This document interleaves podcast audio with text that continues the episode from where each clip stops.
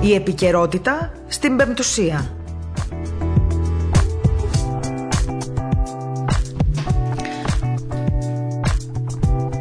Καλησπέρα σας αγαπητοί ακροτές, Δευτέρα 30 Νοεμβρίου σήμερα, 2 ε, και 3 λεπτά το μεσημέρι. Πρώτη μέρα της εβδομάδας, τελευταία μέρα του μήνα, νομίζω 30 Νοεμβρίου μήνας. Σήμερα του Αγίου Ανδρέα, χρόνια πολλά σε όλους όσους γιορτάζουν, σε εσάς, τους φίλους σας, τους συγγενείς σας, τα παιδιά σας. Όλοι έχουμε από κάποιον Ανδρέα, όλοι έχουμε από ε, έτσι, κάποιον Ανδρέα στην οικογένεια, κοντά, μακριά. Χρόνια πολλά λοιπόν σε όλους και ευλογημένα. Ξέρετε, ο Άγιος Ανδρέας, ε, θα το ξέρετε βεβαίως, ότι ονομάζεται Πρωτόκλητος. Ε, διότι ο Άγιος Ανδρέας ήταν ψαράς στο επάγγελμα και αδελφός του Αποστόλου Πέτρου και ήταν από τη Βισταϊδά της Γαλιλαίας. Τον πατέρα του τον λέγανε Ιωνά. Επειδή λοιπόν κλήθηκε από τον κύριο πρώτος στην ομάδα των μαθητών, ονομάστηκε Πρωτόκλητος. Ανδρέας μαζί με τον Ιωάννη τον Ευαγγελιστή υπήρξαν στην αρχή μαθητές του Ιωάννου του Προδρόμου. Και κάποια μέρα λοιπόν ε, που βρισκόταν στις όχθες του Ιορδάνη και ο πρόδρομος τους έδειξε τον Ιησού και τους είπε: Είδε ο αμνός του Θεού αέρον την αμαρτία του κόσμου. Οι δύο απλοϊκοί εκείνοι σαράδες συγκινήθηκαν τόσο πολύ που χωρίς κανένα, κανένα, κανένα δισταγμό και επιφύλαξη άφησαν αμέσως ε, τα δίχτυα τους και βεβαίως ακολούθησαν τον δάσκαλό τους, τον Ιησού. Γενικά να πούμε ότι η ιστορία της ζωής του Ανδρέα μέχρι και τη Σταύρωση, την Ανάσταση και την Ανάληψη υπήρξε σχεδόν ίδια με εκείνη των άλλων μαθητών. Μετά όμως το σχηματισμό της πρώτης Εκκλησίας, ο Ανδρέας κήρυξε στη Βυθινία εύξηνο πόντο και μάλιστα ήταν και ο ιδρυτής της Εκκλησίας του Βυζαντίου, αφού εκεί εγκατέστησε πρώτο επίσκοπο τον Απόστολο Στάχη.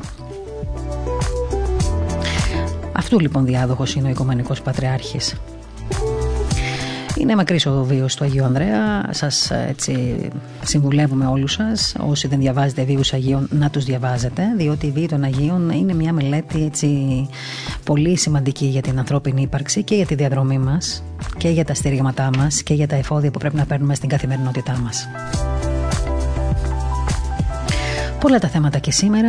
Ε, να πούμε ότι καταρχήν ε, στην Πάτρα σήμερα εορτάστηκε και τιμήθηκε ο Άγιος Ανδρέας και κλεισμένων των θυρών. Είδαμε παντού σήμερα να υπάρχει το μήνυμα του Μητροπολίτη Πατρών, του κ. Χρυσοστόμου, ο οποίος μίλησε ε, για την ημέρα αυτή, την ξεχωριστή, κρατώντας στα χέρια την τιμία κάρα του Αγίου Ανδρέα. Ελπίζω να έχετε, να έχετε όλη την ευλογία, να την είχατε να, τον, να, να σπαστείτε την κάρα, να τον προσκυνήσετε. Εγώ την είχα και κάθε φορά που πάω στην Πάτρα περνάω και έτσι προσκυνώ την κάρα του Αγίου Ανδρέα. Θα ματουργώσω πολύ. Παρακολουθήσαμε και την ε, Θεία Λειτουργία απευθείας από την Πάτρα και μέσω του Πρακτορείου και άλλων μέσων βεβαίως ε, για την ημέρα αυτή, την πολύ ξεχωριστή για την Πάτρα, η οποία τιμήθηκε με έναν διαφορετικό τρόπο. Εξάλλου είδαμε ότι όλο το διάστημα αυτό που πέρασε αυτές τις μέρες και ειδικά το Σαββατοκύριακο υπήρξε έτσι μια έντονη, πολύ έντονη ανησυχία της κυβέρνησης και των πολιτικών ανδρών για το πώς θα εορταστεί, πώς θα τιμηθεί η μέρα του Αγίου Ανδρέα. Ενώ ο Σεβασμένο τη Μητροπολίτης είχε εξηγήσει εδώ και μέρες και μέσα από αυτή την εκπομπή ραδιοφωνική που έχουμε ότι δεν πρόκειται βεβαίως να ε, καλέσει τον, τον κόσμο να ε, έλθει στο ναό και να ε, παραστεί κατά τη, τη, στη Θεία Λειτουργία, να βρεθεί στη Θεία Λειτουργία, αλλά παρακάλεσε τον κόσμο και ο ίδιος να τιμήσουν τον Αγία Ανδρέα με προσευχή και βεβαίως και κλεισμένο των θυρών όπως και έγινε.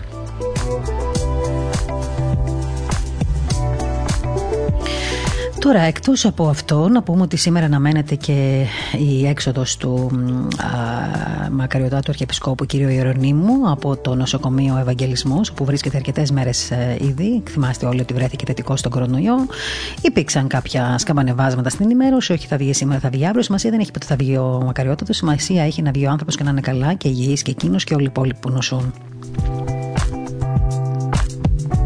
Να ευχηθούμε περαστικά και στον Υπουργό Εμπορικής Ναυτιλίας, που με έτσι μια ανακοίνωση στα μέσα κοινωνικής δικτύωσης πριν από λίγες μέρες ανακοίνωσε ότι και εκείνος είναι θετικός στον κορονοϊό. Και βεβαίως βλέπετε ότι δεν είναι τελικά μόνο οι ιεράρχες που φοβάστε ότι η Εκκλησία γεμίζει κορονοϊό τους πιστούς. Δεν είναι μόνο οι ιεράρχες, είναι και πολιτικοί, είναι και εκπαιδευτικοί, είναι και πολλοί άλλος κόσμος που λέμε τόσο καιρό. Απλά εμείς έτσι έχουμε στοχεύσει την Εκκλησία έτσι ιδιαίτερο στου ιεράρχες. Μην δούμε άνθρωπο να φοράει ράσο, αμέσως φταίει για όλα τα δεινά του κόσμου, δυστυχώς για μας. Και μην πει κανείς ότι είμαι εναντίον των μέτρων. Σε κάθε εκπομπή λέμε να προσέχουμε. Να προσέχουμε και να βάζουμε και, μια, και κάποια όρια στην προσοχή μας ε, και να προσευχόμαστε βέβαια πάντα παράλληλα, διότι διαφορετικά δεν βγαίνει η καθημερινότητα. Αυτό είναι δοκιμασμένο νομίζω.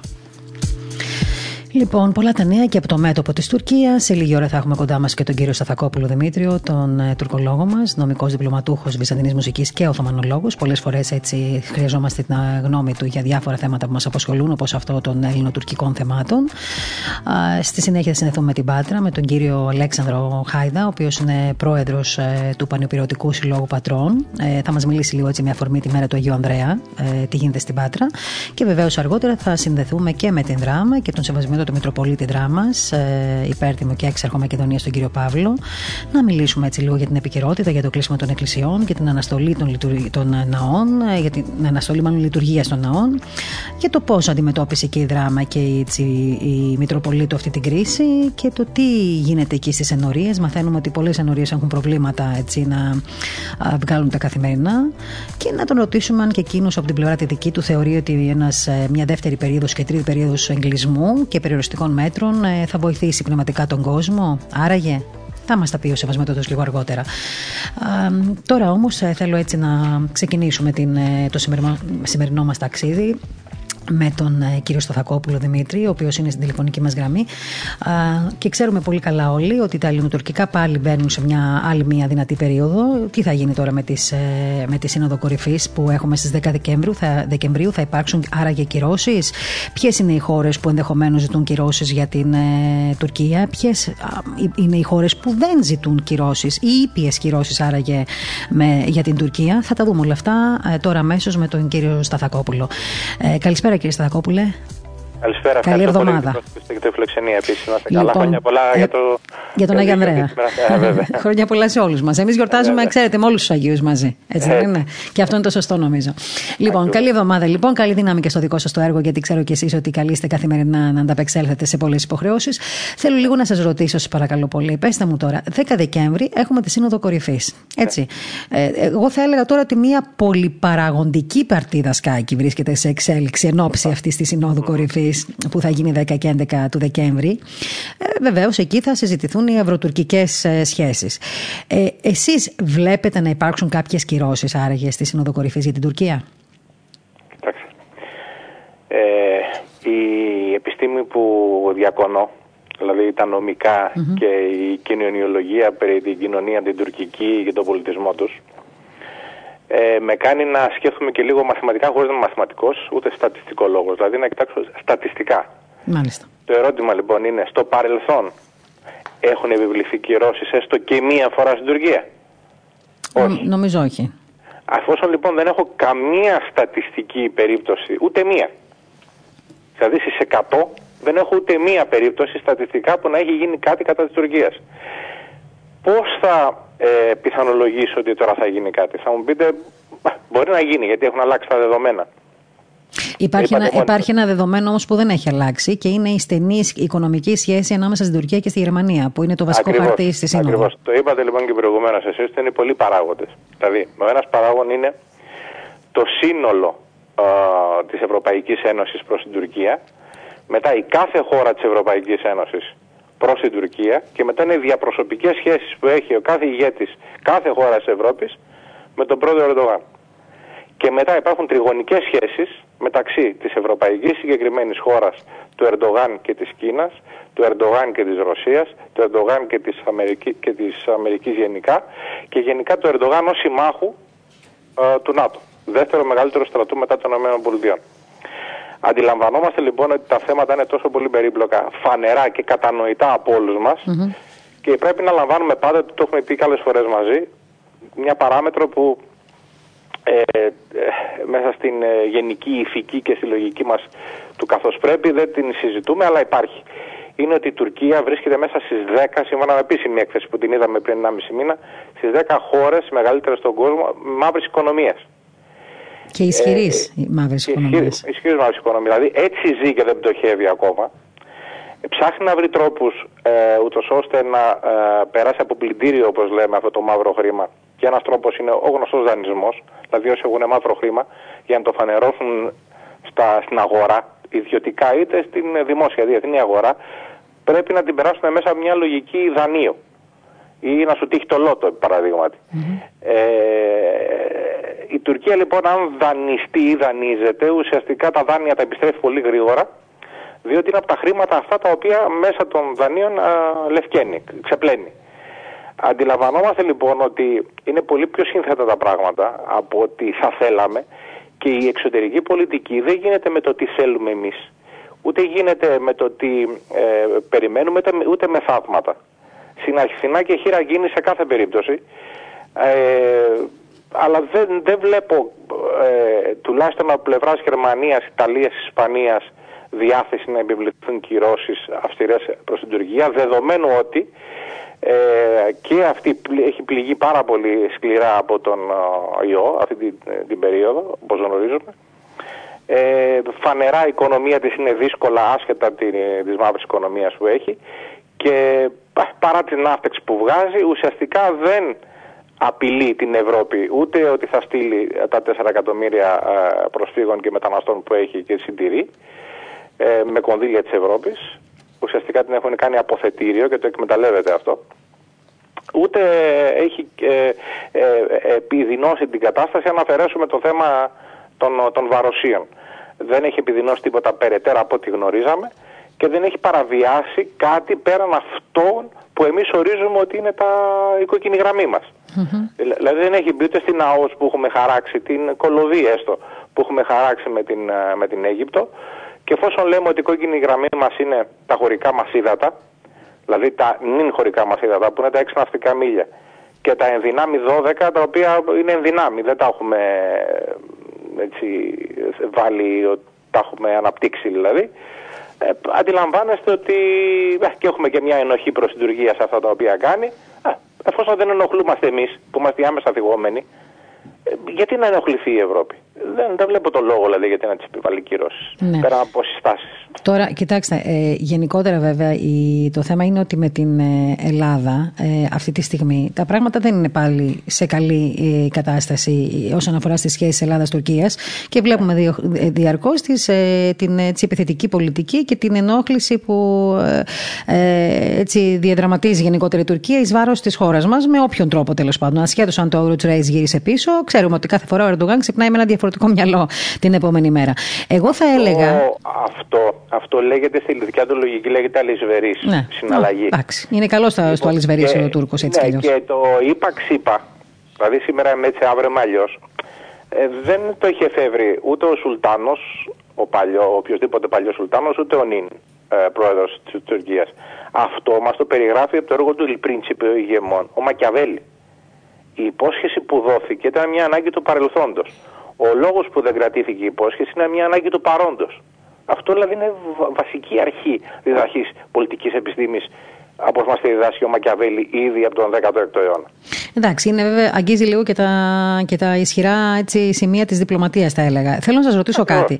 Οι, ναι. οι Βρυξέλλες, εσείς πιστεύετε ότι μπορεί και να διατηρήσουν μια στάση αναμονής προκειμένου να δουν ε, πώς θα διαχειριστεί ενδεχομένως η νέα κυβέρνηση των ΗΠΑ ζητήματα που αφορούν την Τουρκία; Διότι και αυτό μπορούμε να το σκεφτούμε ως ένα πιθανό σενάριο. Ναι. Δηλαδή, ναι, μεν μπορεί να υπάρχουν κάποιες τάσεις ε, στη σύνοδο ας πούμε, κάποιων χωρών, μεταξύ των οποίων σίγουρα είναι η Ελλάδα, η Γαλλία, η Κύπρος και η Αυστρία, ε, να επιθυμούν κάποιες κυρώσεις αναλόγως. Ε, ενώ ασχέτως αν δεν το κάνουν τελικά, αν δεν το αξιώσουν. Και ο καθένα για κάθε χώρα για διαφορετικούς Για διαφορετικούς λόγους. Από την άλλη πλευρά να υπάρχει μια δεύτερη τάση μέσα στην οποία, ε, στην οποία τάση σίγουρα είναι και η Γερμανία. Έτσι, η οποία σίγουρα, εγώ δεν πιστεύω ότι η, εγώ, η Γερμανία θα ζητήσει κυρώσεις για την Τουρκία, τους ναι, λόγους που ναι, είπαμε ναι, πριν.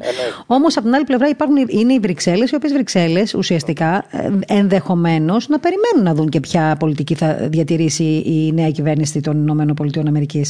Δεν, δεν, δεν συνδέονται αυτές οι, οι περιπτώσεις, πιστεύετε; Βεβαίως. Ε, και εμπλέκεται και το ΝΑΤΟ, έτσι κι αλλιώς, σε όλο αυτό.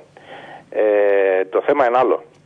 Ποιος μας διαβεβαιώνει και πάλι στατιστικά ότι η Αμερική με τον πρόεδρο Biden από τις 20 Ιανουαρίου και μετά θα κρατήσει μια στάση ωφέλιμη προς την Ελλάδα ωφέλιμη προς την Αμερική θα είναι σίγουρα.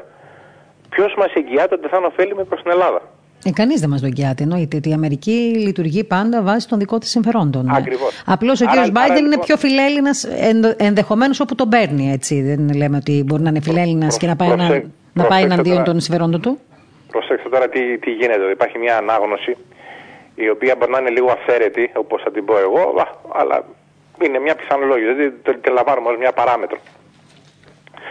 Ο Biden γνωρίζουμε ότι προέρχεται από τη μήτρα Ομπάμα και από τη μήτρα Κλίντον. Σωστό. Με την πολιτική αυτή που είχε ασκηθεί τα προηγούμενα χρόνια, η Ελλάδα είχε ωφεληθεί κάτι; Νομίζω όχι. Άρα λοιπόν γιατί να αλλάξει τώρα; Δηλαδή μήπως η Τουρκία θα σταματήσει να είναι ο δεύτερος ισχυρότερος στρατός του ΝΑΤΟ; Μήπως η Τουρκία θα σταματήσει να είναι καταναλωτής και διευκολύνει των Αμερικανικών συμφερόντων; Μήπως θα σταματήσει η Τουρκία να κάνει τη βρώμικη δουλειά για τους Αμερικάνους ως proxy war, δηλαδή ως πληρεξουσία ανταυτών; Όπως το έκανε ειδικά στην περίοδο Τραμπ, που ο Τραμπ μάζεψε τα στρατεύματά του ουσιαστικά που μπορούσε και έβαζε άλλους να πολεμούν για λογαριασμό του με πρώτη την Τουρκία σε θέματα Συρίας μέχρι και τη Λιβύη να εμπλέκεται και τώρα μέχρι πίσω στο Ναγκόρνο Καραμπάχ. Ε, γνωρίζουμε λοιπόν ότι η Ελλάδα ε, επί, στην προηγούμενη τετραετία, δηλαδή ε, Τραμπ, άσχετα ο Τραμπ ε, τι έλεγε, τι έδειχνε, είχε μια ε, λογική, όχι την στεχνή πολιτική, αλλά περισσότερο του επιχειρηματία που έγινε πολιτικός παρεμπιπτόντος, ο οποίος έχει την αρχή, έχει τους φίλους σου κοντά και τους εχθρούς σου ακόμα κοντύτερα. Μια ερμηνεία λοιπόν δικιά μου, αναφορικά με τη σχέση Τραμπ-Ερντογάν, είναι ότι ήθελα να τον έχει από κοντά για να μπορεί να τον ελέγχει. Αυτό σε εμάς τους τρίτου φαίνεται να είναι μια πολύ καλή σχέση, μια πολύ καλή φιλία. Γνωρίζουμε ότι στην επιχειρηματικότητα αυτό δεν σημαίνει τίποτα. Δηλαδή δεν σημαίνει ουσία, σημαίνει ότι θέλω να κάνω τη δουλειά μου. Και ουσιαστικά τι έκανε ο Τραμπ; Ε, ενώ έλεγαν όλοι να επιβληθούν οι κυρώσεις κάτσα, γιατί πήρε S400 η Τουρκία, αν τα επέβαλε τις κυρώσεις αυτές, η Τουρκία οπωσδήποτε θα έκανε το εξής. Πρώτον, θα αντιστροπούσε και θα πήγαινε πολύ πιο γρήγορα στην αγκαλιά της Ρωσίας. Πράγμα που δεν ήθελε η Αμερική γενικώς. Δεύτερον, θα ζητούσε αποζημίωση επειδή τη βγάλανε από το πρόγραμμα των F-35. Δικαιούται αποζημίωση. Νομικά μιλάμε τώρα. Δεν της την έδωσε γιατί την κράτησε σε μια ε, ε μετέωρη κατάσταση, δηλαδή ε, δεν δε σε έχω αποβάλει, αλλά θα δούμε, κάτσε περίμενε.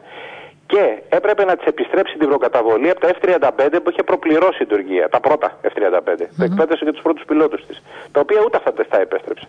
Δηλαδή, ούτε αποζημίωση που την έβγαλε από το πρόγραμμα F-35, ουσιαστικά την αδράνησε από το πρόγραμμα F-35, ούτε τα F-35 της παρέδωσε, ούτε την προκαταβολή της επέστρεψε για να πάει να πάρει σουχόη παραδείγματι από τους τους Ρώσους και τον κράτησε στη μεριά του, μεν, αλλά έχοντας επιβάλει τις κυρώσεις κάτσα, αλλά χωρί να τις ονοματίζει. Και χωρίς να πληρώσει, χωρίς να επιβαρυνθεί κάτι η Αμερική. Αυτό το σκεφτόμουν ε, το τελευταίο χρονικό διάστημα έτσι πολύ έντονα και δεν στέκει με τη λογική της πολιτικής της φανερής και ότι όλα στην επιφάνεια, αλλά στέκει σε μια λογική ε, Τραμπ και σε μια λογική επιχειρηματία που παρεμπιπτόντως έγινε πολιτικός. Δηλαδή το έχει τους φίλους σου κοντά και τους εχθρούς σου, δηλαδή τον Ερντογάν αυτή τη στιγμή, ακόμα κοντύτερα για να ωφεληθείς ό,τι περισσότερο μπορείς. Δηλαδή, βάλει τον Ερντογάν να πολεμάει για λογαριασμό σου, μην του δίνεις και αποζημίωση που τον έβαλε από το πρόγραμμα F35, μην του δίνεις και την προκαταβολή, επιστροφή της προκαταβολής που σου είχε δώσει, κράτησε τον και από εδώ μην πάει να πάρει σουχόη ή, ή έστω και ραφάλα τους, από τους ε, Γάλλους ή άλλα οπλικά συστήματα από τους Γερμανούς ή από τους ε, Εγγλέζους και από την άλλη μεριά προχώρησε κάτι το οποίο ευνοεί πάρα πολύ την Ελλάδα. Προχώρησε η συμφωνία που δεν προχωρούσε τόσα χρόνια όπως ξέρουμε, η συμφωνία μεταξύ Ηνωμένων Αυρικών Εμμυράτων, Ισραήλ και μέσα σε όλο αυτό εμπλέκεται και η Ελλάδα. Και έχει ωφεληθεί η Ελλάδα. Και ρωτώ εγώ, ε, το τι γίνεται στην Αμερική και τα ατομικά δικαιώματα και οι ελευθερίες και αυτά είναι θέμα της Αμερικής, ας το λύσει η Αμερική. Εμένα με ενδιαφέρει ως Ελλάδα ο αντίκτυπος που θα έχουμε. Στατιστικά ε, θα βελτιωθεί αυτό που έχουμε μέχρι τώρα ή θα χειροτερέψει. Γιατί μπήκαμε σε, μια, σε ένα αυλάκι, σε έναν δρόμο αν θέλετε, σε μια πορεία ε, συμμαχιών και ε, με το Ισραήλ, με το Ηνωμένα Αραβικά με την, ε, με την Αίγυπτο, ε, που αυτοί μεταξύ τους ήταν σκοτωμένοι κάποτε όπως θυμόσαστε, Και ναι, τώρα ε, έχουν ηρεμήσει με αυτά τα πράγματα. έχουν παντρευτεί ε, και η Κύπρος μέσα και λέω αυτή η συμφω... αυτό το πράγμα όπως πάει να οικοδομηθεί η εμπιστοσύνη, το οποίο μας συμφέρει εμάς. Το οποίο κακά τα ψέματα είναι, είναι ε, δεν ξέρω αν το, το σκέφτηκε ο Τραμπ ή είναι του Πομπέο σκέψη γενικά της εξωτερικής πολιτικής Αμερικής, αλλά εμάς μας συμφέρει. Αυτό μας συνεχίσει κανένα πρόβλημα. Αν ανατραπεί θα την έχουμε πατήσει. Γι' αυτό το λόγο κρατάω πολύ μικρό καλάθι αναφορικά με το τι θα γίνει, δεδομένου ότι στατιστικά ε, είτε με τον πρόεδρο Ομπάμα είτε με τους δημοκρατικούς παλαιότερα, θυμόσαστε μεγάλες προσδοκίες εμείς οι μεγαλύτεροι που είχαμε ήδη από την εποχή του Τζίμι Κάρτερ και δεν είδαμε ποτέ να υλοποιούνται. Θα μου πείτε γιατί υλοποιήθηκαν με τους Ρεπουμπλικάνους. Όχι. Αλλά στην προηγούμενη τετραετία κρατήθηκε η Τουρκία μόνο σε επίπεδο απειλών και bullying, δηλαδή δεν κρατήθηκε κάποια σκανδάλη, ούτε βασανίστηκε η Ελλάδα, ούτε κάτσαμε στο τραπέζι διαπραγματεύσεων να ε, υπογράψουμε κάτι συμβαστικά και κάναμε και κάτι ωραίες συμφωνίες αυτό το χρονικό διάστημα. Δηλαδή αρχίσαμε να φτιάχνουμε ατζέντα επιτέλους, την οποία θα πρέπει να κυνηγάει η Τουρκία και όχι να κυνηγάμε την ατζέντα της Τουρκίας ακυρώνοντας ή κάνοντας προσθήκη αντίκρουσης σε αυτά τα οποία λέει. Να μην ακολουθούμε, αλλά να προπορευόμαστε εννοείται.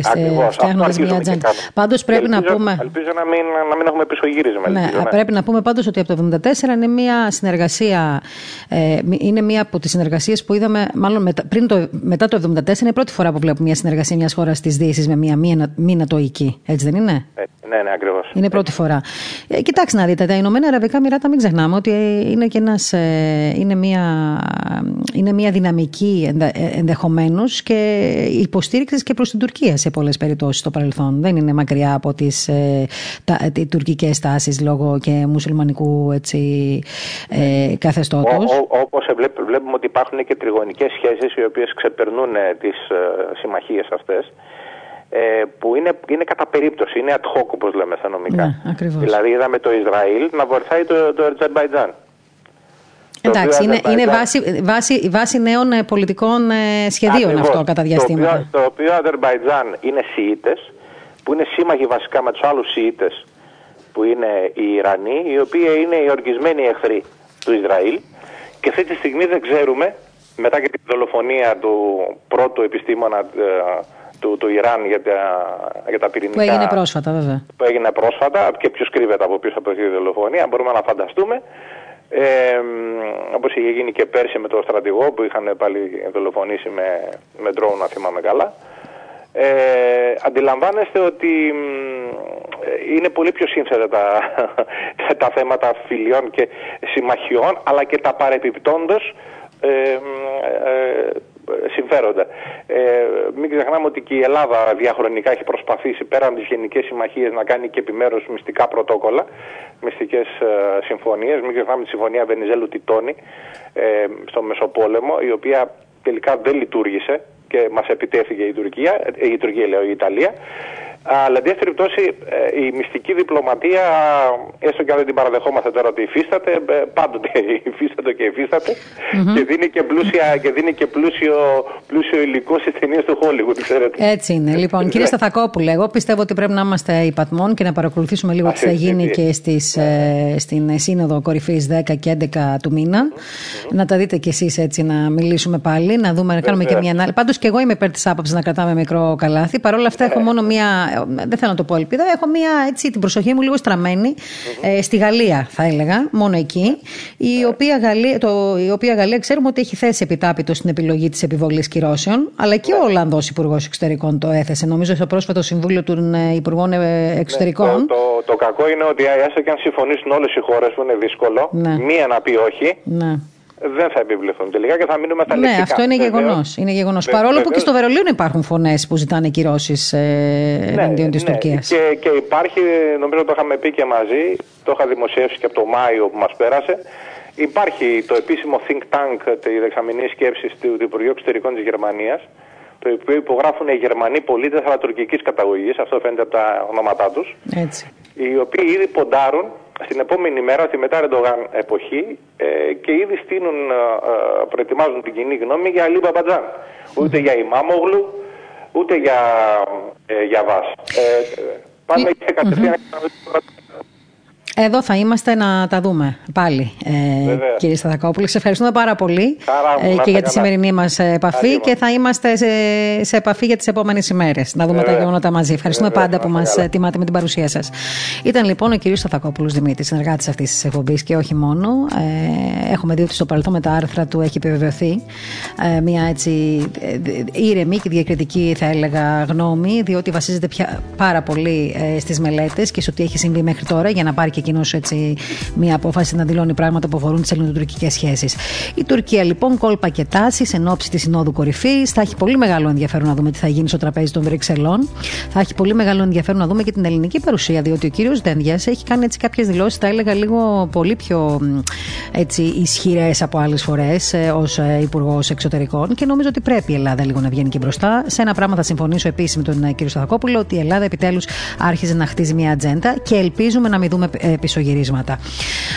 Σε λίγη ώρα λοιπόν θα πάμε μέχρι την Πάτρα με αφορμή και την ημέρα του Αγίου Ανδρέα και θα συνομιλήσουμε με τον κύριο Αλέξανδρο Χάιδα, ο οποίος είναι πρόεδρος του Πανεπηρετικού Συλλόγου Πατρών, να μας μιλήσει έτσι για τις εκδηλώσεις που γίνονται κάθε χρόνο εκεί και για το ισχυρό ακόμα, αν θέλετε, έτσι, σωματείο που έχουν, το σύλλογο που έχουν. Οι σύλλογοι σε όλη την Ελλάδα, ξέρετε ότι παίζουν πολύ μεγάλο ρόλο στην ε, διατήρηση των παραδόσεων, της λαογραφίας γενικότερα. Και είναι καλό να τους φέρνουμε σε επαφή και με, τη, με τους ακροατές μας, να μαθαίνουμε τι γίνεται δηλαδή σε γωνιές της Ελλάδας. Σε πολύ λίγο λοιπόν μαζί με τον κύριο Αλέξανδρο Χάιδα και αμέσως μετά μην ξεχνάτε ότι στην εκπομπή μας σήμερα θα φιλοξενήσουμε τον Σεβασμιώτα του Μετροπολίτη Δράμας, ε, τον κύριο Παύλο.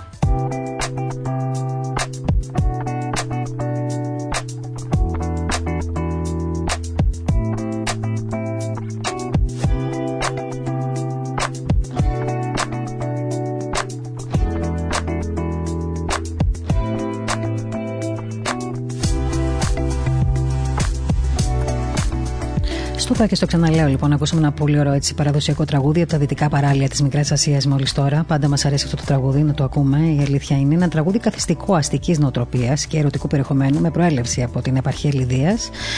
Από τη Μικρά Ασία έχουμε πολύ ωραία ακούσματα, το ξέρουμε αυτό. Είναι μια ολόκληρη έτσι, παράδοση μουσική και όχι μόνο. Και πάντα θέλουμε να φιλοξενούμε σε εκπομπές μας τραγούδια που μας ταξιδεύουν. Τώρα όμως θα πάμε μέχρι την Πάτρα και εκεί θα συναντήσουμε τον κύριο Αλέξανδρο Χάιδα, τον πρόεδρο του Πανυπηρωτικού Συλλόγου Πατρών. Κανονικά, κύριε Χάιδα, θα πρέπει να βάλουν ένα επιρώτικο τραγούδι, αλλά την επόμενη φορά. Καλημέρα κυρία Γιαχνάκη, καλημέρα και στους αγαπητούς ακροατές. Ευχαριστούμε πολύ που είστε κοντά μας. Εγώ ευχαριστώ για την τιμητική πρόσκληση και αν σας παίρνει ο χρόνος βάζετε και ένα βαρύ υπογονήσιο. Να πούμε εδώ στον ε, κύριο Ταλιαδόρο αν μπορεί να το βρει να το βάλει αμέσως μετά που θα ολοκληρώσουμε τη συνομιλία μας. λοιπόν, πέ, πέστε μας και έναν τίτλο να το βρει. Ε, το μαύρα μου χελιδόνια. Για να δούμε αν θα βρει το μαύρα μου χελιδόνια. Λοιπόν, έτσι είναι μεσημέρι και μαζί με την ιδιοσιογραφία νομίζω ταιριάζει να ακούμε και ορισμένα τραγούδια που μας ε, πηγαίνουν έτσι πίσω στους τόπους μας. Εσείς τώρα είστε στην Πάτρα βεβαίως, αν και είστε υπηρώτης. Και εγώ είμαι στην Αθήνα, αν και είμαι κριτικιά. Οπότε όπου και να πάμε, σε όποιο μέρος της Ελλάδας και να βρισκόμαστε, πάντα θέλουμε έτσι να έχουμε επαφή με τις ρίζες μας. Έτσι δεν είναι; Σαφώς και στον τόπο που ζούμε έχουμε βρει ένα απάνεμο λιμάνιο που δημιουργούμε, κάνουμε τις οικογένειές μας και δραστηριοποιούμαστε. Έτσι λοιπόν και θέλω, μια και, μιας και σήμερα είναι λοιπόν του Αγίου Ανδρέα και εμείς φιλοξενήσαμε βέβαια το σεβασμένο του Μητροπολίτη Πατρών πριν από λίγες μέρες και τα είπαμε, δεν θέλαμε σήμερα να τον ενοχλήσουμε, ήταν μια ιδιαίτερη μέρα. Ε, Μιας λοιπόν και είναι σήμερα του Αγίου Ανδρέα, να σας ευχηθούμε χρόνια πολλά, χρόνια πολλά στην Πάτρα και σε όλους βέβαια τους ε, εορτάζοντε και όχι μόνο, να έχουμε την ε, έτσι, ευλογία του Αγίου.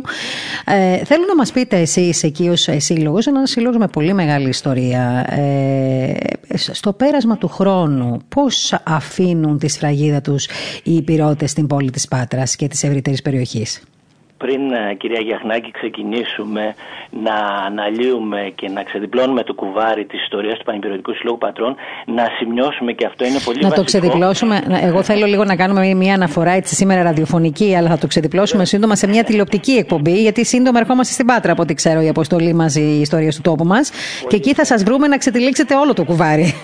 Πολύ ευχαρίστως ε, τιμή μας. Να σημειώσουμε όμως πριν ξεκινήσουμε ότι ένα μέλος του Πανεπιστημιακού Συλλόγου Πατρών ο Ηλίας ο Μπογδανόπουλος συνέβαλε τα μέγιστα στην επανακομιδή της τιμίας κάρας του Αποστόλου Ανδρέα. Α, μάλιστα.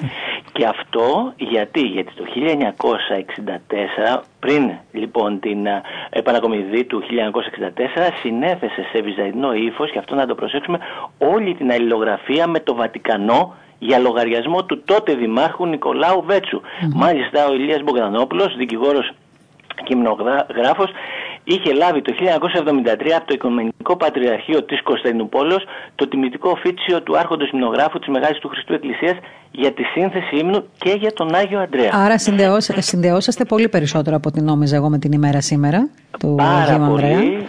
Και είναι τιμή μας που τέτοια μέλη έχουν περάσει αυτά τα 101 χρόνια που έχει ιδρυθεί, από τότε που έχει ιδρυθεί ο Πανεπιστημιακός Συλλόγος Πατρών στις τάξεις τους.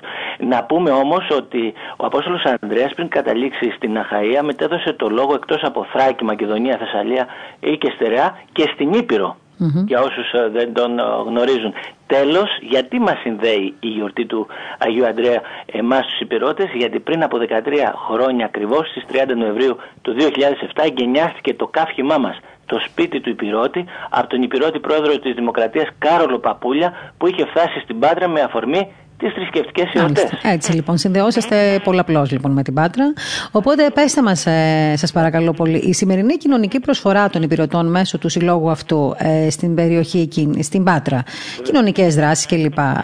Πώς ενισχύουν, πώς στηρίζουν την ε, κοινωνία; Ωραία. Ε, να πούμε ότι ο Πανεπιστημιακός Σύλλογος Πατρών έχει ιδρύσει Σύλλογο Εθελοντών Εμοδοτών τόσο για τις ανάγκες των μελών του όσο και για την ευρύτερη ε, κοινωνία και τον πατραϊκό λαό. Παράλληλα να πούμε ότι στο πέρασμα των χρόνων ο Πανυπηρωτικός κάνει διάφορες ε, υλικές και οικονομικές, να το πούμε έτσι, αγαθοεργίες, πρικίζοντας ακόμα και άπειρες κορασίδες, εάν θυμάστε τότε με το άνοιγμα των συνόρων μετά το 90, κυρίως ε, από την Βόρεια Ήπειρο. Ναι, ναι. Ε, Πώς δεν το θυμάμαι εκεί ήμουν όταν ανοίξαν τα σύνορα αποστολή, δημοσιογραφική. Α, πολύ ωραία.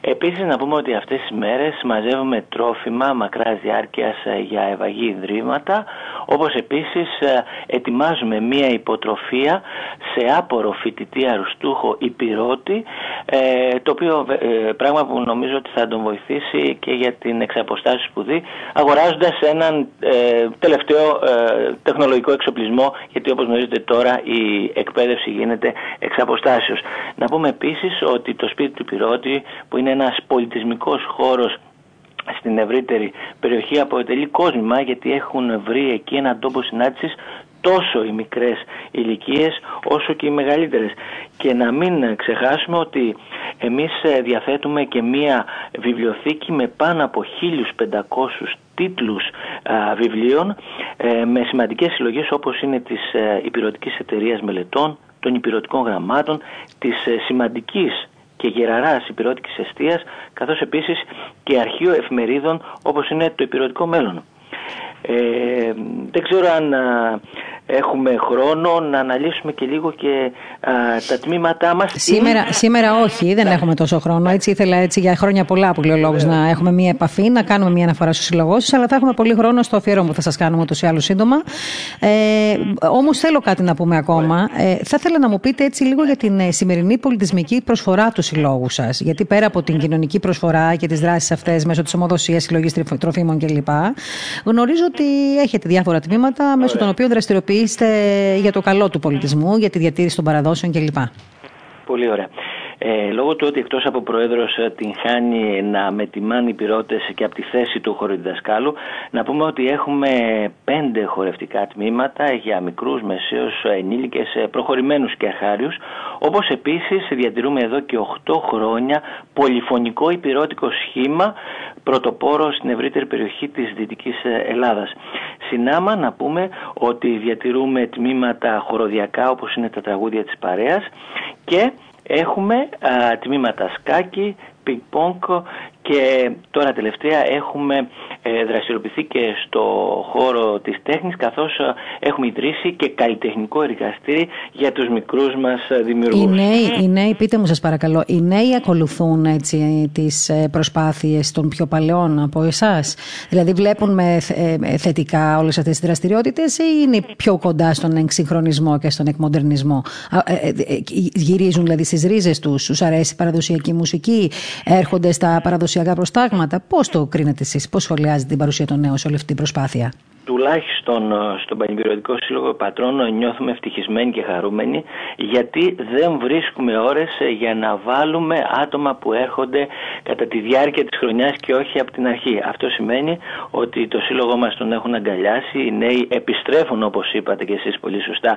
στις ρίζες γιατί αυτό που τους ξεχωρίζει είναι ο λαϊκός πολιτισμός των γονιών τους και των παππούδων τους. Γιατί αυτό που λέμε παράδοση το ξέρετε πολύ καλά εσείς και καλύτερα από όλους τους άλλους ότι δεν είναι μουσιακό στοιχείο, είναι ένα στοιχείο το οποίο συνεχώς διατρέχει τη ζωή μας και την κοινωνική μας δράση. Μάλιστα. Λοιπόν, και με, αυτή την, ε, με αυτό, το, αυτό είναι αισιόδοξο που μου είπατε τώρα, ε, να σας πω την αλήθεια. Τον ακούω ότι οι νέοι έρχονται κοντά, πιο, πολύ, πιο κοντά στην παράδοση κάθε μέρα. Και αυτό νομίζω το βλέπουμε καμιά φορά, ξέρετε, το καλοκαίρι που συνηθίζουμε έτσι όλοι να βγαίνουμε στα χωριά μας ή να ταξιδεύουμε σε ε, διάφορες περιοχές, τέλος πάντων τις περιφέρειες. Βλέπουμε ότι ακόμα και στα καλέσματα των πανηγυριών, ας το πούμε έτσι, που σε αυτά τουλάχιστον τα πανηγύρια που ακόμα κρατάνε την πραγματική παράδοση, μιλάω έτσι, με τα όργανα, τα παραδοσιακά και τα τραγούδια. Εκεί βλέπω πολύ νεολαία και μου αρέσει όταν το βλέπω αυτό, γιατί αυτό τι δηλώνει. Δηλώνει μια ανάγκη και των νέων ανθρώπων έτσι, να κρατηθούν από τις ρίζες τους. Δεν τους αρέσει το ξερίζωμα. Ασχέτως αν εμείς πολλές φορές οι μεγαλύτεροι λέμε ότι οι νέοι ξεφεύγουν, οι νέοι εξυγχρονίζονται, οι νέοι προχωρούν ας πούμε, σε άλλες κατευθύνσεις, ακολουθούν ένα δυτικό τρόπο ζωής. Εγώ δεν, τους, δεν συμφωνώ με αυτό. Υπάρχει βεβαίως μια μερίδα νέων που εκμοντερνίζεται κλπ. Αλλά σε μεγαλύτερο ποσοστό θεωρώ ότι πλέον οι εποχές έχουν κάνει και τους νέους να ρίχνουν ένα έτσι βλέμμα ε, στο παρελθόν και να προγραμματίζονται για το μέλλον. Έτσι νιώθω εγώ τουλάχιστον. Ε, το νιώθουμε και εμείς εδώ στην Πάντρα οι ε, τουλάχιστον ε, γιατί αν είναι κάτι που ξεχωρίζει τον υπηρετικό λαϊκό πολιτισμό είναι και η μουσική και η παράδοση όσον αφορά τα όργανα γιατί εμείς τουλάχιστον κρατάμε τα παραδοσιακά όργανα. Δεν έχουμε εντάξει ούτε drums ούτε ηλεκτρικές κιθάρες. Δεν έχω τίποτα βέβαια έτσι με αυτά τα όργανα ίσα ίσα είναι πάρα πολύ όμορφα στο να τα διδάσκεται κανείς και να παίζει αλλά συγκινούμε όταν μετά από εκδρομές του πανυπηρετικού στα Ζαγόρια, στο Πογόνι, στα βορειοδυτικά Τζουμέρκα, στα Βαλαχοχώρια του Μετσόβου, του Σιράκου των Καλαριτών, επιστρέφουν τα μικρά παιδιά και μου λένε και σιγοτραγουδούν τα τραγούδια που μόλις άκουσα και μάλιστα η συγκίνηση είναι μεγάλη όταν στο σπίτι μου που έχω δύο μικρά παιδιά να μου λένε συνεχώς «Μπαμπά πότε θα πάμε στο Τσεπέλοβο, μπαμπά πότε θα πάμε στον Παλαιόπυργο Πογονίου». Αυτό είναι. Λοιπόν, κύριε Πρόεδρε, σας ευχαριστούμε πάρα πολύ για αυτή την ε, νότα που δώσατε σήμερα στην ε, ραδιοφωνική μας εκπομπή.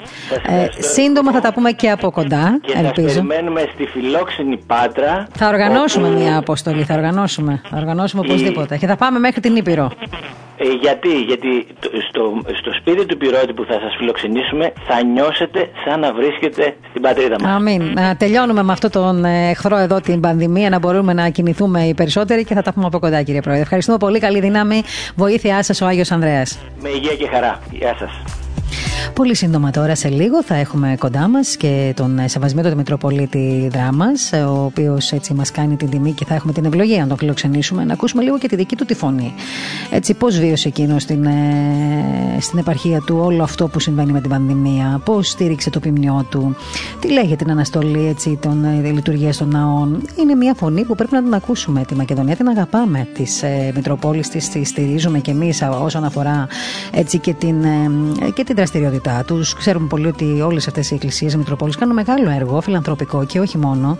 Και αυτό πρέπει να το λέμε εμείς. Α μην το λένε οι ίδιοι, το λέμε όμως εμείς, γιατί εμείς βλέπουμε το έργο της Εκκλησίας. Ε, όχι μόνο το φιλανθρωπικό, αλλά και το πολιτιστικό και το έργο που αφορά την παράδοσή μας και που αφορά γενικότερα την κοινωνία μας. Λοιπόν, και τώρα να πάμε μέχρι τη δράμα. Σας είπα από την αρχή ότι θα συνδεθούμε τηλεφωνικά με τον Σεβασμένο του Μητροπολίτη Δράμας, υπέρτιμο και έξαρχο Μακεδονίας, τον κύριο Παύλο, τον οποίο έτσι παρακολουθούμε εμείς από την Αθήνα εδώ όλο αυτό το διάστημα ε, τη δράση της της Μητρόπολης του. Ξέρουμε και την, ε, τις παρεμβάσεις που κάνει στην επικαιρότητα. Και πάντα ο λόγος τέτοιων ανθρώπων έτσι μας αρέσει να τον ακούμε κι εμείς και να το μεταδίδουμε μέσα από τα δικά μας μέσα, ειδικά εποχές σαν αυτές που διανύουμε. Είναι δύσκολες εποχές, δύσκολες οι ώρες και οι άνθρωποι έτσι χρειάζονται στήριξη και χρειάζονται τον ε, πνευματικό λόγο. Σεβασμιότατε, σας ευχαριστούμε πάρα πολύ που είστε κοντά μας. Ευλογείτε. Ο Κύριος, καλησπέρα σε εσάς και στους ακροατάς σας. Πώς είστε, πώς ε, είναι εκεί η περιοχή στη δράμα, πώς τα καταφέρνετε τον τελευταίο καιρό με όλες αυτές τις εξελίξεις που έχουμε στην επικαιρότητα; Ε, νομίζω όσοι παρακολουθούν την επικαιρότητα είμαστε στο προσκήνιο λόγω της εξάρσεως της νόσου στην περιοχή μας. Έχετε ιδιαίτερα προβλήματα κι εσείς εκεί, περισσότερα από άλλες περιοχές. Έχουμε ιδιαίτερα προβλήματα διότι το σύστημα υγείας εδώ στην περιοχή μας είναι νοσή, νοσή από ετών και το μικρό μας νοσοκομείο δεν μπόρεσε να ανταποκριθεί στις ανάγκες τις ευξημένες των ανθρώπων που ενώσισαν. Δεν πάρθηκαν κάποια μέτρα έτσι παραπάνω σεβασμένο τώρα τον τελευταίο καιρό από τη στιγμή που ξέρουμε όλοι ότι είχε έξαρση η περιοχή εκεί.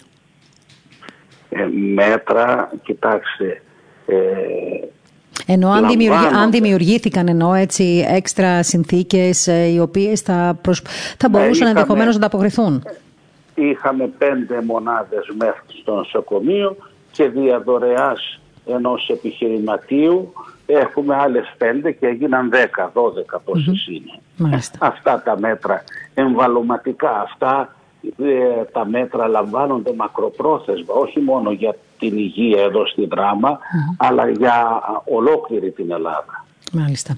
Ε, θα ήθελα έτσι λίγο την ε, γνώμη σας. Δεν τα είπαμε ε, καθόλου κατά τη διάρκεια της πανδημίας και της πρώτης φάσης των περιοριστικών μέτρων και της δεύτερης. Πώς βιώσατε εσείς ως ε, ιεράρχης ε, την ε, περίοδο αυτής της πανδημίας εκεί στην περιοχή σας; Πέρα βέβαια από αυτό που μου περιγράφετε τώρα, ότι υπάρχει πάντα μια ανησυχία για την υγεία και οι συνθήκες ίσως να μην είναι αρκετές για να, μας, για να ανταπεξέλθει εκεί η περιοχή στους ανθρώπους που έχουν ανάγκη. Εσείς όμως, σαν ε, ιεράρχης, πώς βιώσατε αυτή την κρίση; Κοιτάξτε, είναι μια περίοδος πολύ άσχημη και πολύ δύσκολη για το λαό μας και για την πατρίδα μας, όπως και για άλλους λαούς. Και την βιώσαμε με πολύ έτσι επώδυνο τρόπο την ε, περίοδο αυτή της ε, επιδημίας και διότι στερούμεθα, στερούμεθα την Θεία Λατρεία. Ε, σαν τοπική εκκλησία δεν είναι ικανοποιητικό για μας να εισερχόμεθα μόνοι μας στο ναό και να επιτελούμε τα ιερατικά μας καθήκοντα τα οποία αυτά τα επιτελούμε μέσα στην Εκκλησία ως εκπρόσωποι του λαού. Χωρίς το λαό λοιπόν είναι κολοβωμένη και η δική μας διακονία. Είχατε πει πρόσφατα, όχι τώρα βέβαια, πριν το καλοκαίρι, στην πρώτη φάση, ότι μας αποσύνδεσαν από το οξυγόνο μας. Αυτό είχατε πει κάποια στιγμή σε μια δημόσια εμφάνισή σας και νομίζω ότι βρήκε πολλούς σύμφωνους ε, ε, αυτή σας η φράση. Βεβαίως να σας πω γιατί, διότι τώρα αυτή την περίοδο κλείνοντας τους ναούς ολοκληρωτικά είναι σαν να κλείνεις τις ΜΕΘ. Σε περίοδο πανδημίας είναι δυνατόν να κλείσεις τις ΜΕΘ; Όχι. Ε, έτσι λοιπόν και για τα πνευματικά ισχύει αυτό το οποίο σας λέω τώρα διότι η σχέση του Ορθόδοξου πιστού με τον Θεό δεν είναι ιδιωτική προτεσταντικού τύπου. Εμείς πιστεύουμε και ζούμε εν Χριστώ δια Πνεύματος Αγίου εν διεκκλησία. Είναι αυτό που σημαίνει η λέξη εκκλησία. Συγκεντρωνόμεθα επί το αυτό οι μετέχοντες και τρώμε και πίνουμε Χριστόν ενανθρωπίσαντα, σταυρωθέντα και αναστάντα. Και από εκεί, από το πόμα και από το, την τροφή αυτή, δίδεται η χάρις και η ζωή και η αλήθεια. Όταν αυτό το πράγμα το καταργούμε, πλέον φέρνουμε τον θάνατο. Και καταλαβαίνω ότι ε, κι εσείς ε, ουσιαστικά αφού κράζεστε τη, τους πιστούς, έτσι, το χτυποκάρδι τους, την, ε, τον πόθο τους. Ξέρετε, κάποιες φορές, ε, κάποιες στιγμές μάλλον από την αρχή αυτής της πανδημίας, λέγαμε όλοι ναι, πρέπει να κάνουμε υπακοή στα μέτρα. Και οι πρώτοι που έκαναν υπακοή στα μέτρα ήταν οι χριστιανοί, γιατί μόλις άρχισαν να ανακοινώνονται τα πρώτα μέτρα, η αλήθεια είναι ότι αρκετοί από τους πιστούς απέφυγαν να πάνε στους ναούς προκειμένου να, έτσι, να κάνουν υπακοή βεβαίως και στις αποφάσεις της Εκκλησίας. Όμως αυτό φάνηκε να συνεχίστηκε και να συνεχίζεται ακόμα και τώρα σε ένα πολύ μεγάλο βαθμό. Ε, από τη μία πλευρά οι πιστοί δέχθηκαν την ε, παράκαμψή τους στους ναούς ε, την προηγούμενη φορά, έστω και με τα αναγκαία περιοριστικά μέτρα και με αισθήματα ευχαριστίας, θα έλεγα, προς το Θεό και βαθιά συγκίνησης. Όμως ξέρουμε πολύ καλά ότι τώρα, ασχέτως αν δεν ακούγονται πολύ αυτές οι φωνές προς τα έξω, υπάρχει κόσμος και δεν μιλάω τώρα για τους ανθρώπους που καμιά φορά θέλουν έτσι να μιλήσουν λίγο γραφικά και να εξομοιώσουν τα πάντα και να εκμηδενήσουν τα πάντα. Μιλάω για, για, για, για αυτούς που σκέφτονται σωστά έτσι, και τηρούν τα μέτρα. ότι κάποια στιγμή θεωρούν ότι έχουν ξεπεραστεί και τα όρια λιγάκι στο θέμα της, ε, του εκκλησιασμού. Δηλαδή, το βλέπετε κι εσείς τους πιστούς, γιατί ξέρω ότι μιλάτε με το ποιμνιό σας, ότι έχετε επαφές, δεν είστε αποκομμένος στη Μητροπολή σας. Είστε ένας άνθρωπος ο οποίος έχετε επαφή με τον κόσμο, ακόμα και σε στιγμές που δεν έρχονται στην Εκκλησία. Βλέπετε λοιπόν εσείς από την πλευρά των ανθρώπων πραγματικά να εκφράζεται αυτή η ανάγκη να ξαναπάω στην Εκκλησία, να κοινωνήσω, να βρεθώ μέσα στην, ε, θεία, ε, στην ιερά ακολουθία. Το βλέπετε, το νιώθετε; Μα η συνειδητή χριστιανή είναι περίληπη. Είναι περίληπη για αυτήν την ε, απαράδεκτη κατάσταση. Σήμερα παράδειγμα είναι του Αγίου Ανδρέα. Κατανοώ το ότι στον τόπο που κήρυξε στη συνόπη του πόντου δεν μπορεί να γίνει Θεία Λειτουργία. Στην Τραπεζούντα δεν μπορεί να γίνει Θεία Λειτουργία. Στην ε, Σαμψούντα, την Αμισό δεν μπορεί να γίνει Θεία Λειτουργία. Αλλά να υπάρχουν α, ολοκληρωτικού τύπου περιορισμοί στην ε, Ελλάδα. Είπε κάποτε ο αείμνηστος πριν από 40 χρόνια πρόεδρος της Δημοκρατίας και ακαδημαϊκός ο Κωνσταντίνος Τσάτσος ότι η γη σήμερα πέρα ως πέρα αναδίδει ως μη αίματος. Η βία, το άδικον και η ανομία βασιλεύουν. Η εδός και η νέμεσης εγκαταλείψανε τους ανθρώπους.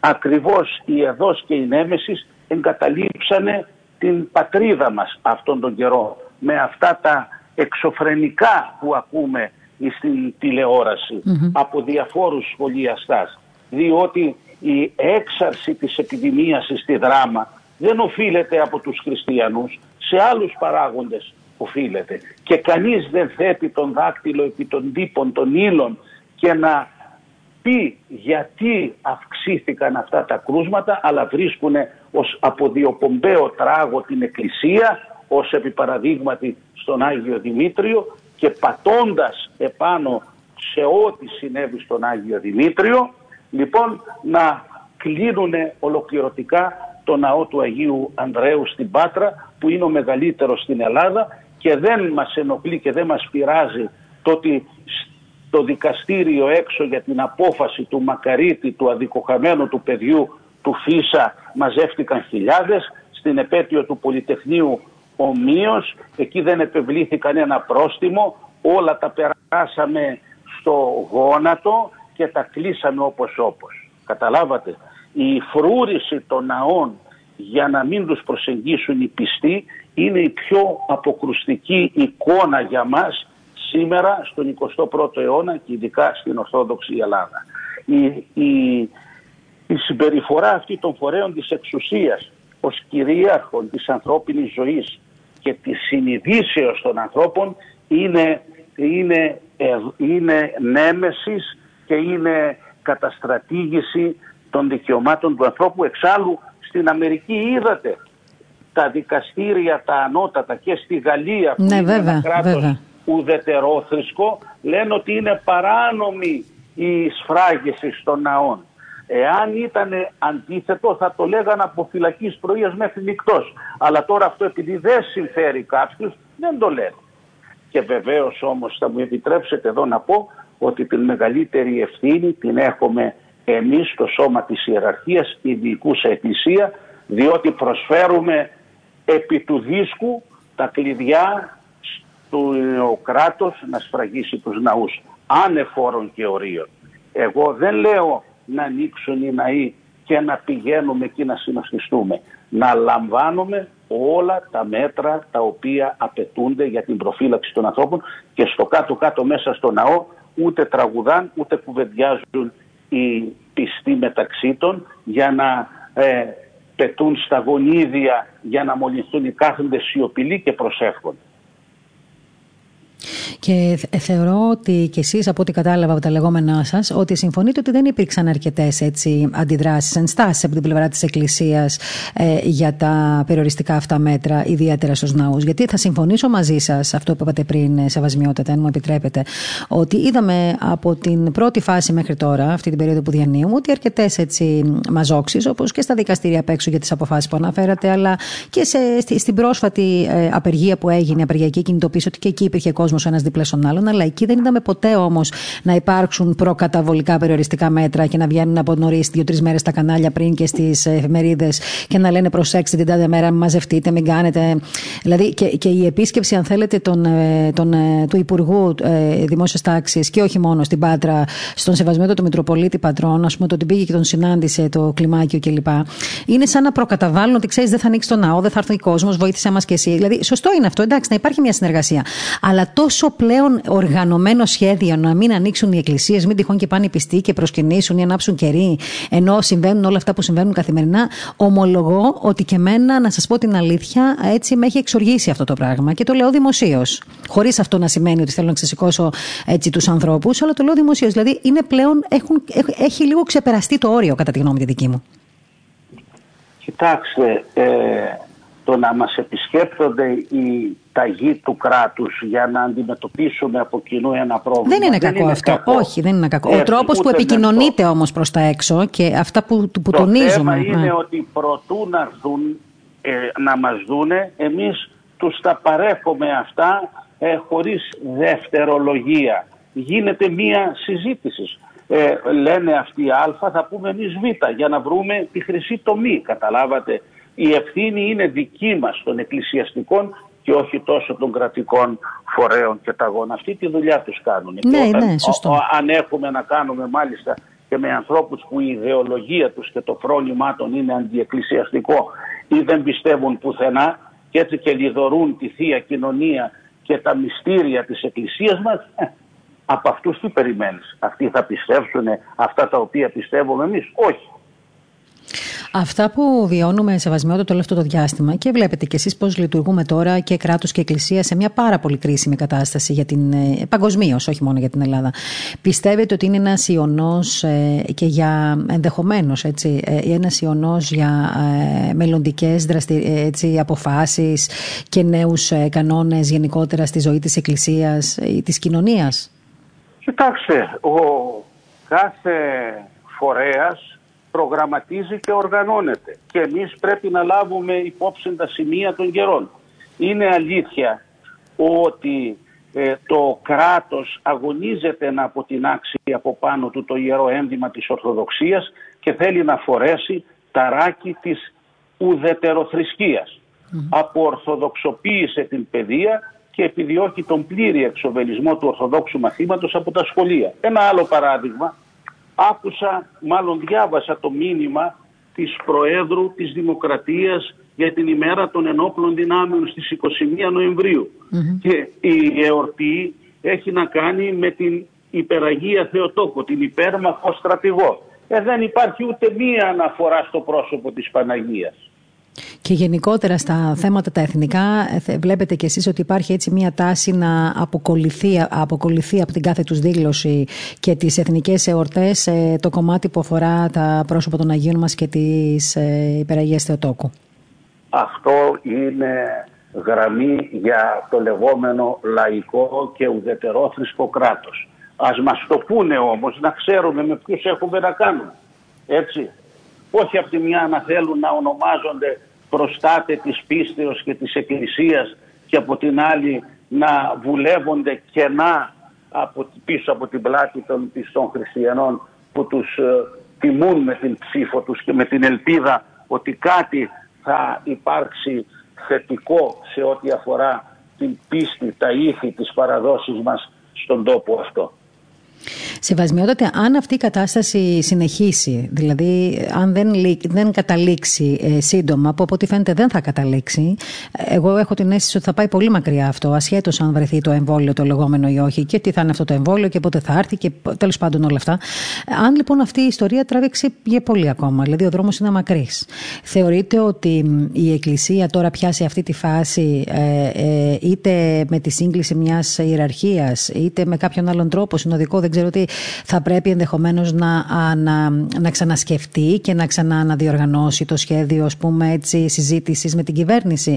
Ε, και μιλάω τώρα για ό,τι αφορά το άνοιγμα των εκκλησιών, τον τρόπο που θα εκκλησιάζεται ο κόσμος, ε, ενδεχομένως και την προστασία ε, ιερών έτσι, ενιών όπως είναι, η, ε, όπως είναι η Θεία Κοινωνία, γιατί είδαμε και στο παρελθόν πόσο πολύ χτυπήθηκε από τα μέσα μαζικής ενημέρωσης. Θεωρείτε λοιπόν ότι είναι αναγκαία μια σύγκληση ιεραρχίας αν αυτό τραβήξει κι άλλο αυτή η πανδημία; Κοιτάξτε τι θα σας πω. Η διοίκηση της Εκκλησίας εκφράζεται μέσα από το συνοδικό σύστημα. ετσι άσχετα αν το σύστημα διοικήσεως είναι ε, αρχιεπισκοποκεντρικό, διότι ο εκάστοτε αρχιεπίσκοπος κρατάει τα κλειδιά για την διεργασία όλων αυτών των δομών και σχέσεων. Ε, εγώ πιστεύω ότι επειδή την πρώτη ευθύνη φέρουμε εμείς οι αρχιερείς θα πρέπει να λειτουργήσουμε κατά συνείδηση και ανιδιοτελώς. Εάν κάποιος αρχιερέας σκέφτεται την μετάθεση ή σκέφτεται την επόμενη μέρα για τον αρχιεπισκοπικό θρόνο ή έχει κάτι άλλο στο μυαλό του δεν μπορεί να λειτουργήσει με ανιδιοτέλεια διότι θέλει να τα έχει καλά με τους κρατούντες να δημιουργήσει δηλαδή ένα προφίλ ε, εξωτερικό αποδεκτό από τους ισχυρούς της γης και αυτό δημιουργεί μια φαλκίδευση στον τρόπο με τον οποίο καλείται να λειτουργήσει. Εάν υπάρχουν αυτού του είδους τα εμπόδια δεν μπορούμε να προχωρήσουμε σωστά και με έναν δυναμισμό που χρειάζεται η περίοδος αυτή και τα χρόνια τα δύσκολα τα οποία ζούμε. Γι' αυτό λοιπόν ο καθένας από τους ιεράρχας ας κοιτάξει τον εσωτερικό του κόσμο, την ευθύνη του απέναντι στον Θεό, την παρακαταθήκη που κουβαλάει, αλλά και στους πιστούς, οι οποίοι νομίζω, νομίζω δεν είναι και τόσο πολύ ενθουσιασμένοι από τη συμπεριφορά μας. Θεωρείτε ότι με την ε, έτσι, απόφαση αυτή γενικότερα η φερόμενη ως ανοιχτή κοινωνία ε, που, για την οποία γίνεται πολλής λόγος τον τελευταίο καιρό και θεωρώ ότι είναι λίγο αν θέλετε και λίγο στάχτη στα μάτια όλων μας ε, για όσους τέλος πάντων δεν μπορούν να καταλάβουν πολλά πράγματα δηλώνει αυτή η κοινωνία πως τελικά δεν έχει ανάγκη το Χριστό; Κοιτάξτε, ο Κύριος είπε στον καθένα ως τη θέλει ο πίσω μου ελθύν. Δεν βιάζει κανένα να τον ακολουθήσει. Βεβαίως δημιουργούμε μέσα από την παιδεία, μέσα από το σχολείο ε, αυτό το είδος πολίτη ή ανθρώπου. Διότι όταν λέμε χωρίς δεύτερο λόγο κλείνουμε τις εκκλησίες σημαίνει ότι οι εκκλησίες είναι κάτι σαν την παιδική χαρά, είναι σαν ένα κέντρο αναψυχής. Σήμερα είμαστε καλά πάμε, όταν δεν είμαστε καλά δεν πάμε γιατί δεν το έχουμε ανάγκη αυτό το πράγμα. Αυτό που ζούμε τώρα, Σεβασμιότατε, πιστεύετε ότι μπορεί να μας κάνει να αναδιαρθρώσουμε τις προτεραιότητες της ζωής μας; Εμείς θα πρέπει οπωσδήποτε κάθε μέρα να το πράττουμε αυτό το πράγμα, διότι η Εκκλησία μας μαθαίνει πώς θα αντιμετωπίσουμε τον θάνατο. Ο κορονοϊός θα υπηθεί. Ο θάνατος όμως έρχεται και είναι η τελική κατάληξη της ζωής όλων των ανθρώπων. Έτσι. Όμως για τον Χριστό, ο οποίος είναι εκείνος που πάτησε τον θάνατο, που είναι η ζωή και η Ανάσταση, είναι μια άλλη δυνατότητα, διότι μέσω του Χριστού παίρνουμε αυτή τη νίκη εμείς και ο θάνατος για τον πιστό γίνεται κίνηση, ύπνος και κεκοιμημένος και μακαρίτης, δηλαδή ευτυχισμένος και τα νεκροταφεία ονομάζονται κημητήρια ή όπως είπε ο πατήρ Βασίλειος, ο προηγούμενος της Μονής των Ιδήρων σε κάποιον ξένο συνομιλητή του, εδώ λέει τρώμε κάθε μέρα στο μοναστήρι και από λίγο παίρνουμε ως επιδόρπιο θάνατο σαν γλύκισμα για να μην τον πάρουμε όλον μαζί. Σεβασμιότητα, ε, κάποια στιγμή προσφάτως είχατε πει ότι, εξηγώντας μάλλον σε μια θέση σε κάποια συνέντευξη, ότι όλες οι θρησκείες διδάσκουν ε, στον άνθρωπο να γονατίζει μπροστά στο Θεό. Α, στο μυστήριο όμως της ευχαριστίας, ο Θεός είναι που γονατίζει μπροστά στον άνθρωπο, ακόμα και στους δύο μαθητές που ξέρω ότι σε λίγο θα τον προδώσουν και ο ένας μάλλον και άλλος θα τον αρνηθεί. Ε, αυτή έτσι, έτσι, έτσι, έτσι όπως το είπατε, πραγματικά ήταν πολύ, θα έλεγα, πολύ συγκινητική η, η, η εξήγηση. Μιλώντας λοιπόν για την ε, Θεία Ευχαριστία, ε, εσείς σαν ιεράρχης, σαν, ε, σαν άνθρωπος έτσι, που έχετε την βιωματική εμπειρία της Θείας Κοινωνίας και που κοινωνείτε τόσο κόσμο ε, κάθε Κυριακή και όχι μόνο, πώς νιώθετε έτσι αν θέλετε να μου, να μου πείτε, πώς νιώθετε όταν ακούτε ανθρώπους οι οποίοι καν δεν έχουν κοινωνήσει ή μπορεί να μην έχουν και καμία σχέση με την, ε, με την ε, Ορθόδοξη Εκκλησία να μιλούν και να σχολιάζουν και να έτσι, βάζουν όρια τη Θεία Κοινωνία; Μέσα σας, τι, τι συμβαίνει εκείνη την ώρα; Κοιτάξτε, ε, το πρώτο συνέστημα είναι λύπης, γιατί οι άνθρωποι αυτοί δεν γνωρίζουν. Δεν γνωρίζουν τι είναι ο Χριστός, τι είναι η Θεία Κοινωνία, τι είναι αυτό που τρώμε και πίνουμε μέσα στο ναό. Δεύτερον, αυτοί εφαρμόζουν αυτό που λέει ο Απόστολος Παύλος, το επικούριο, φάγομεν και πίωμεν, αύριον γάρα αποθνίσκομεν. Για αυτούς ο κοσμικός, καταναλωτικός, ηλιστικός τρόπος ζωής είναι το παν. Όμως αυτό χωρίς το Χριστό καταλήγει στο θάνατο, είναι ένα τέλος χωρίς καμιά συνέχεια. Εμείς πίνουμε το αίμα και τρώμε το σώμα του Χριστού για να ζήσουμε μαζί του στον αιώνα. Έτσι. Αυτό είναι. Όποιος θέλει το αποδέχεται, όποιος θέλει το απορρίπτει. Είναι ο σεβασμός στην ελευθερία του κάθε ανθρώπου από τον λυτρωτή μας και δημιουργό μας, τον Κύριό μας, τον Ιησού Χριστό. Μάλιστα. Σεβασμιότατα, τώρα βρισκόμαστε κοντά στα Χριστούγεννα. Είμαστε στην νηστεία των Χριστουγέννων. Ο κάθε άνθρωπος κάνει έτσι το δικό του, τη δική του, διαγραφή, τη δική του διαδρομή, με νηστεία προσευχή ενδεχομένως, ε, με προσπάθεια και με έτσι θα έλεγα ε, περισυλλογή. Ο καθένας στο σπίτι του ή ανάβοντας ένα κερίο που μπορεί να πάει και κάποιοι ακόμα μπορεί και να κοινωνούν και να μπορούν να βρίσκονται σε κάποιους ναού κατά τη διάρκεια της ε, λειτουργίας ασχέτως των μέτρων.